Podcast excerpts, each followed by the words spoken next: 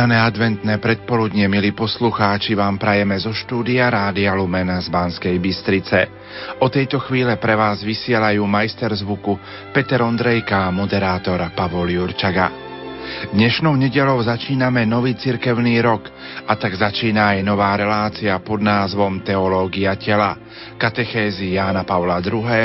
o ľudskej láske podľa Božieho plánu. Spoločným znakom adventného obdobia je pre všetkých radostné očakávanie.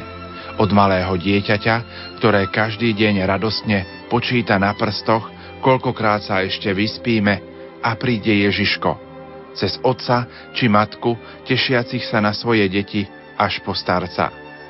A zda by nebolo človeka, ktorého by sa nedotkla zvláštna a opakujúca sa atmosféra adventu. Je to dôležitý čas – Dôležitá príprava k radosnému očakávaniu. Na vlnách Rádia Lumen rozbiehame novú reláciu s názvom Teológia tela. Jej cieľom je sprístupniť širokej verejnosti učenie Jána Pavla II. o manželstve a sexualite v Božom pláne. Zámer relácie sme prezentovali aj v nasledujúcej upútavke.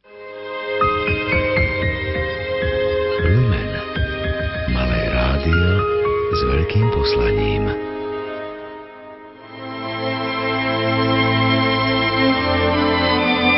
Túžba milovať a byť milovaný v dôvernom trvalom vzťahu je vpísaná hlboko do ľudského srdca.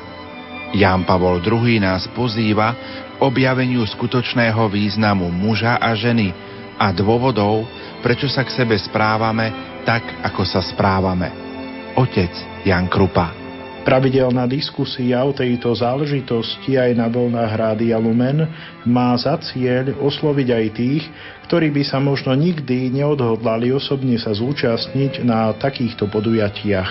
V nedelu o 10. hodine vám ponúkame katechézy o ľudskej láske podľa Božieho plánu. Pripomeniem, že počnúc rokom 2014 sa teológii tela budeme venovať raz mesačne aj naživo v pondelkovej relácii pre mladých študentské šapito. Hostiami v reláciách budú postupne Salesián Don Marian Valábek, otec Marek Iskra, riaditeľ diecézneho centra pre rodinu v Banskej Bystrici, otec Štefan Novotný, rektor kňazského seminára v Košiciach, otec Jan Viglaš, rektor seminára v Badíne, Ján Jendrichovský z Katolíckého inštitútu Mile z Jezu a Richard Kucharčík z Teologickej fakulty v Košiciach. Dnes vám predstavíme prvé rozhovory s tvorcami projektu.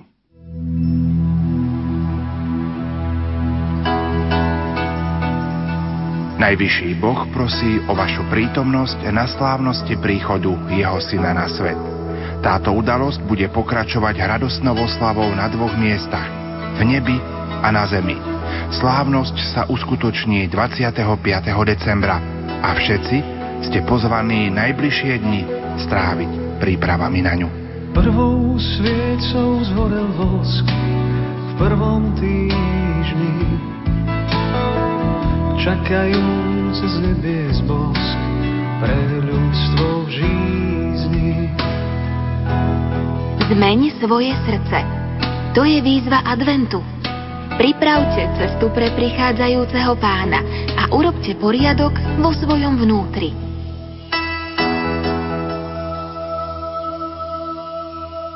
Juraj Spuchľák, riaditeľ Rádia Lumen, približuje, v čom ho oslovili dokumenty Jána Pavla II. v oblasti teológie tela. Ide o katechézy Jána Pavla II. o ľudskej láske podľa Božieho plánu. Uvedomujem si, že blahoslavený Ján Pavol II počas svojho pontifikátu venoval veľa času a ešte aj pred ním počas svojej kňazskej biskupskej služby otázkam ľudských vzťahov a v náväznosti na otázky rodiny sa venoval osobne ľudskému vzťahu v manželstve. Svedčia o tom nielen jeho divadelné hry alebo teória, ktorej sa venoval ešte pred zvolením za pápeža, ale najmä jeho katechézy, ktoré odznievali ešte v čase, keď sme nemohli slobodne pristupovať k informáciám, ktoré prichádzali z Vatikánu, pretože verejnosť bola izolovaná od toho vtedajším režimom. Zároveň si uvedomujem to, že je veľmi potrebné, aby sme poznali hĺbšie v rámci duchovného života každého z nás skutočnosť, ktorú možno jednoducho charakterizovať v rámci našej viery, že totiž aj naše duše, aj naše telá sú určené pre spásu. A že teda pri vzkriesení pôjde aj o vzkriesenie tiel, nepôjde len o spásu duší. To je veľmi dôležité, aby sme sa v rámci tohto života tu na Zemi usilovali hľadiť do väčšnosti ako na poslanie a povolanie byť podobnými z mŕtvych vstalému Kristovi. On nám dáva všetky milosti a záruky na to, aby sme to mali, aby sme to dosiahli. Z našej strany je potrebný osobný vzťah k nemu, život podľa jeho prikázaní a zároveň život v spoločenstve cirkvi. Pretože sa uskutočňuje tu na tejto zemi a pretože kvalita nášho života má priamy vzťah ku naplneniu nášho poslania a vzkrieseniu po smrti, tak je veľmi dôležité, aby sme dobre chápali úlohu každého človeka, aj nás samých, ktorú máme v Božom pláne spásy už tu, na tejto zemi. A v súvislosti s otázkami ohľadom destabilizácie rodiny a úsilím o zmenu konštrukcie spoločnosti v týchto dňoch, v týchto rokoch, v celom svete, nielen tu v Európe a v našej krajine, je potrebné pre každého z nás vedieť svoj postoj aj obhájiť. Byť presvedčený o jeho správnosti a vedieť povedať o ňom aj iným tak, aby to porozumeli, je cieľom celého nášho projektu, ktorý sa venuje len z jednej strany alebo z jednej časti teológii tela, ale jeho poslaním je v skutočnosti pomáhať nám všetkým pochopiť učenie katolíckej cirkvi, o ktorom vieme, že rešpektuje v plnej miere poslanie človeka tu na zemi aj jeho povolanie do väčšnosti. V čom tieto dokumenty môžu mať prínos pre dnešnú spoločnosť, pre dnešný svet? Ich prínos spočíva predovšetkým v položení základov a princípov, na základe ktorých alebo pomocou ktorých môžeme jednoducho a pochopiteľne vysvetliť tu naše poslanie, poslanie rodiny a poslanie všetkých ľudí, každého človeka.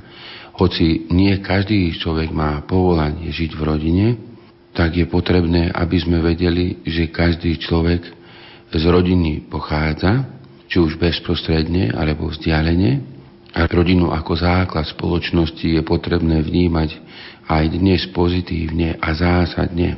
Chceme preto osloviť slovami odborníkov jednoduchým spôsobom všetkých ľudí, ktorí chcú poznať hĺbšie túto oblasť ľudského života Nechceme samozrejme nejakým spôsobom násilne vstupovať do postojov každého človeka, ale chceme ich osvetliť, chceme pomôcť v chápaní samého seba, v prípade šťastného života v rodine, v prípade ťažkosti vo vzťahoch v rodine, ale aj mimo rodiny. Usilujeme sa preto o to, aby sme podporili tento projekt modlitbou, a zároveň prínos pre tento svet je v oblasti pomoci, v chápaní uprostred ťažkostí, uprostred takých zmetočných výrokov, postojov alebo úsilí niekedy aj vlád alebo skupín spoločnosti, ktoré potrebujú skôr svetlo, aby sme my sami ako ľudia dobrej vôle čím viac chápali, čím pevnejšie zastávali a čím presvedčivejšie hovorili a osvetľovali iným základné hodnoty ľudského života. O tom, prečo sme sa rozhodli vysielať reláciu Teológia tela, hovorí programový riaditeľ a grécko-katolícky kňaz otec Jan Krupa. Teológia tela je súborom 129 príhovorov, v ktorých sa blahoslavený Ján Pavol II rozhodol odhaliť ohromujúcu víziu manželstva ľudskej lásky v Božom pláne. Na Slovensku sa v súčasnosti v rámci katolíckej cirkvi organizujú mnohé cirkevné podujatia, ktoré sú zamerané na detailné predstavenie teológie tela. Pravidelná diskusia o tejto záležitosti aj na vlnách Rádia Lumen má za cieľ osloviť aj tých, ktorí by sa možno nikdy neodhodlali osobne sa zúčastniť na takýchto podujatiach.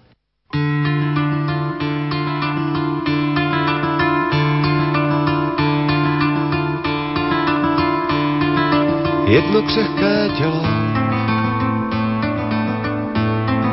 a jeho tvář bílá Říká jsem tvá radost, říká jsem tvá síla, jedno křehké tělo,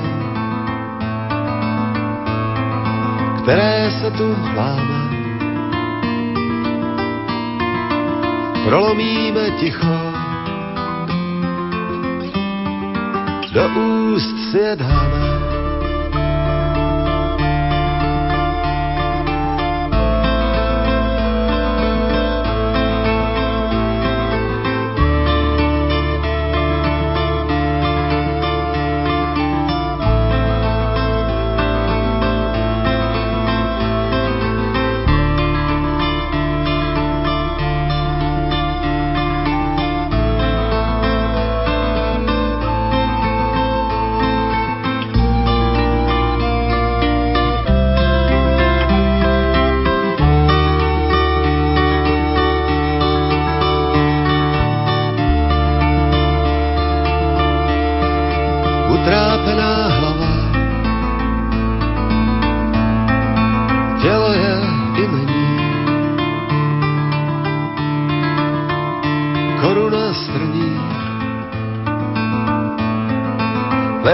Hvězdy se mění. Jedno křehké tělo, které se tu dává. Je to moje síla, je to moje sláva.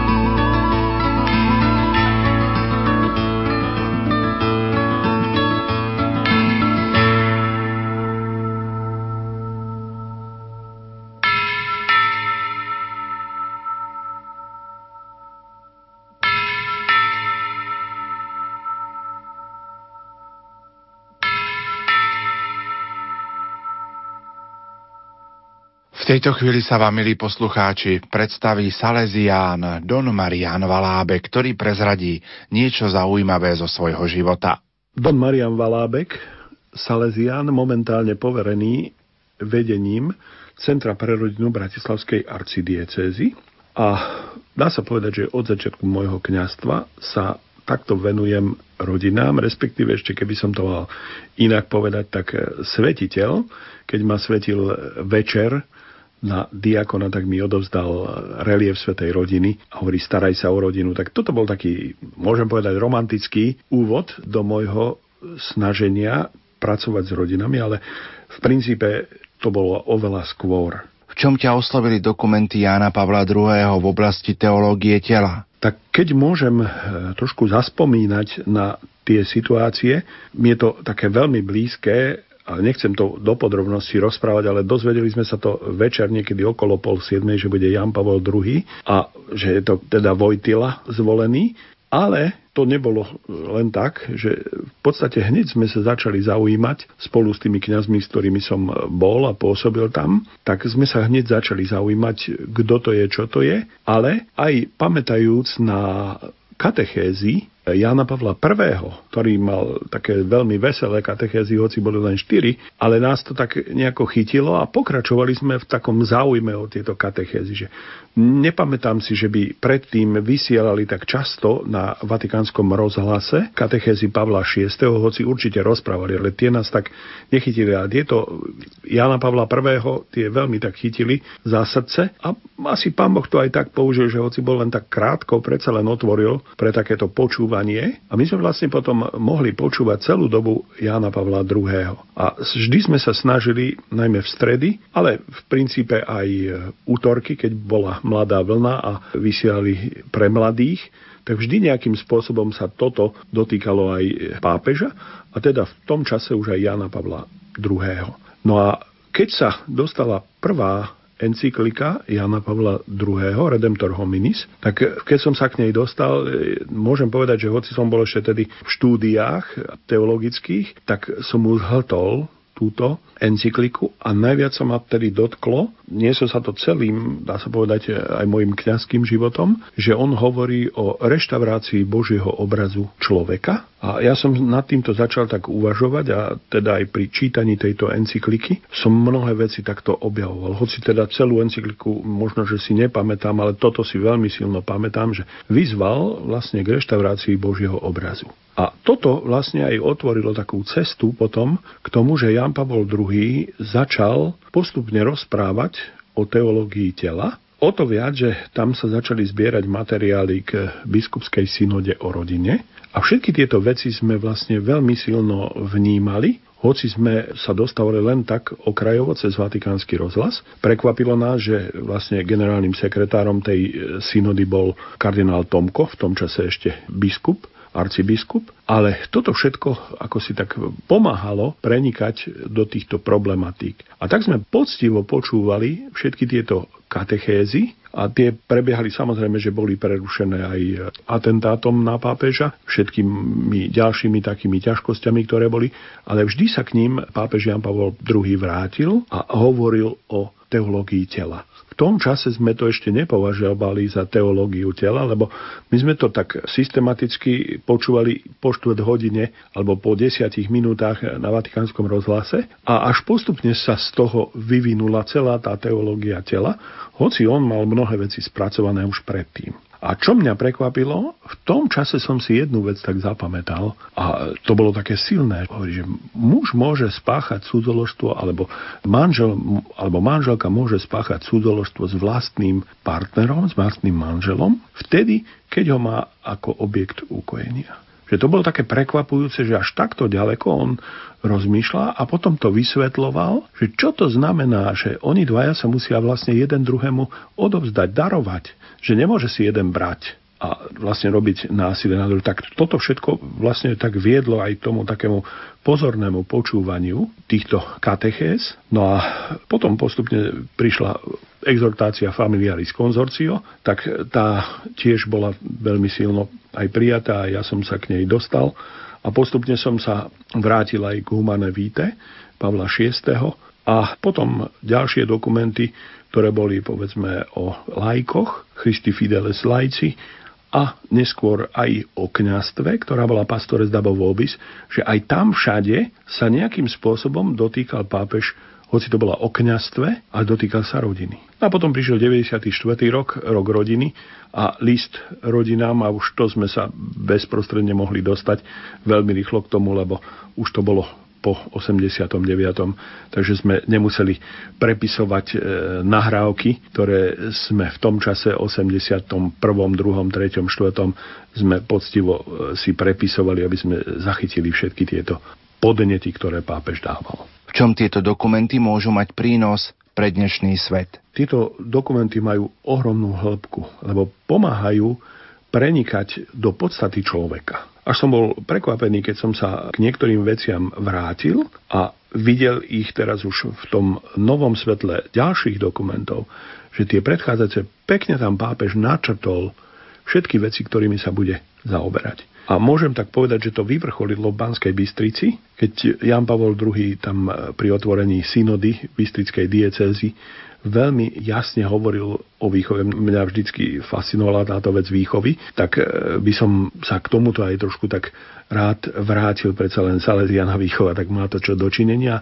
Tam sa ma naozaj hlboko dotklo to pápežovo odporúčanie, respektíve uvedomenie si, že rodiny sú sadom, v ktorej vyrastajú nové generácie a úlohou výchovy je vychovať k zodpovednej slobode. Čiže tento proces a že túto výchovu hovorí o procese rodičovskom a vychovávateľskom, tak to je veľmi silné. A vidím, že potom Benedikt XVI toto potvrdil aj vo svojom liste rímskej dieceze, ale ktorú odovzdal aj vlastne Salesianom a tým aj celému svetu o výchove, kde znova potvrdil tie veci, ktoré povedal Jan Pavol II. A napokon dajme slovo Richardovi Kucharčíkovi z Teologickej fakulty Katolíckej univerzity v Košiciach.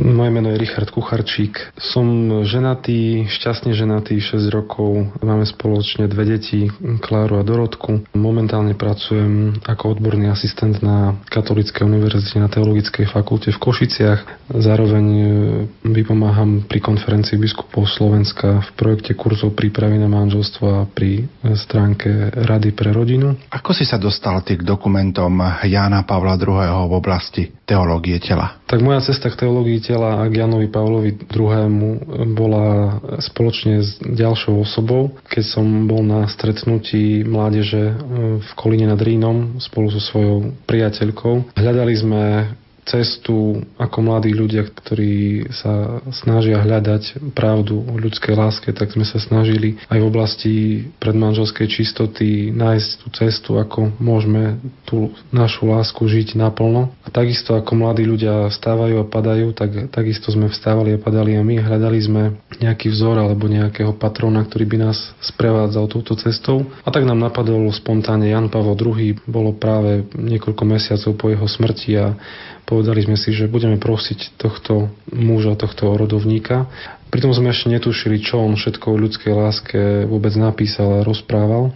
Potom ďalším zaujímavým bodom v tom našom spoločnom hľadaní bolo to, že po tom stretnutí v Kolíne nad Rínom sme si podali spoločne prihlášku na štúdium náuky o rodine v Bratislave. Následne sme mali možnosť e, ísť v rámci výmeného pobytu do Krakova, kde vlastne Jan Pavel II pôsobil a žil dlhý čas, a kde vznikla jeho skupina, ktorej sa venovala, s ktorou hľadal odpovede na dôležité otázky o ľudskej láske.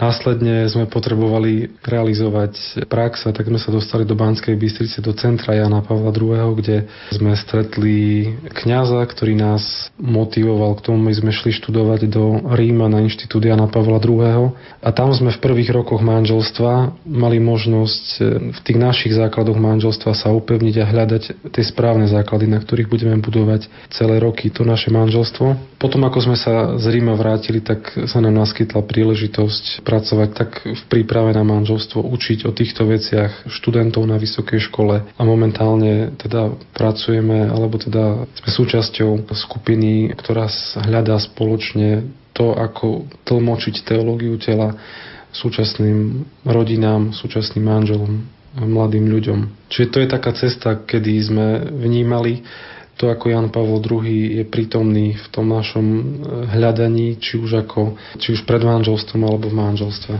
V čom môžu tieto dokumenty byť takým prínosom pre dnešný svet, pre dnešnú spoločnosť, pre dnešných ľudí? Aj keď sa zdá, že dnešný človek žije tak, ako by pravdy o láske nebolo, ako by nebolo skutočnej lásky, kde si v hĺbke srdca človek vždy bude túžiť po pravej a pravdivej láske mladý človek bude vždy túžiť po tej čistej láske. Jan Pavel II ešte, keď sa stretával s mladými, kde si v Krakove na výletoch v Tatrách alebo na kajakoch, tak e, povedal tú svoju slávnu vetu.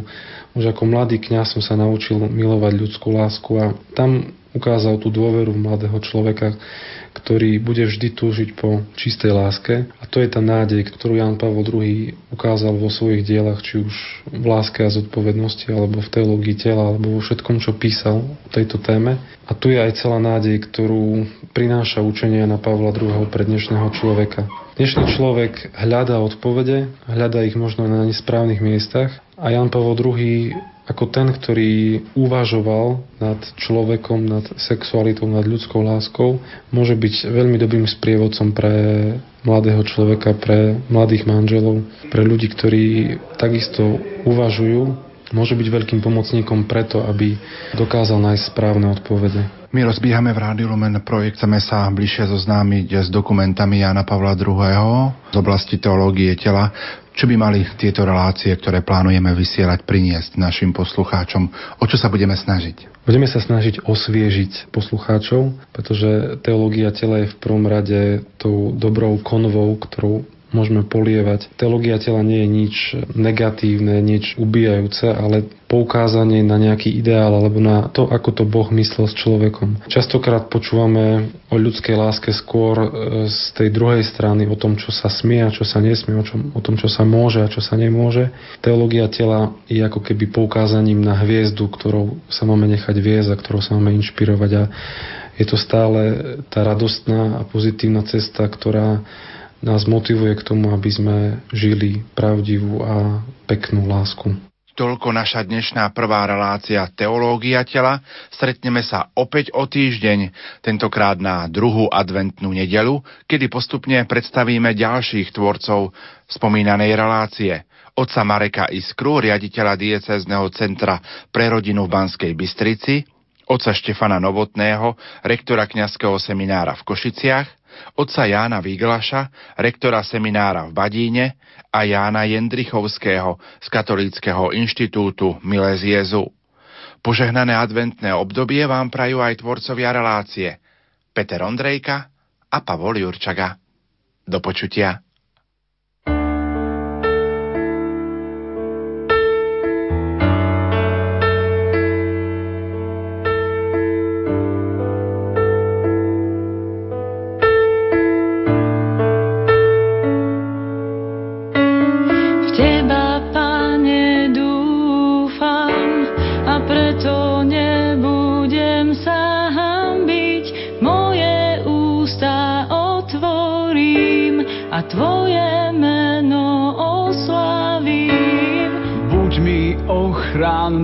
Skalou a opevneným hradom. Pane, Ty si moja opora a moje útočište stále,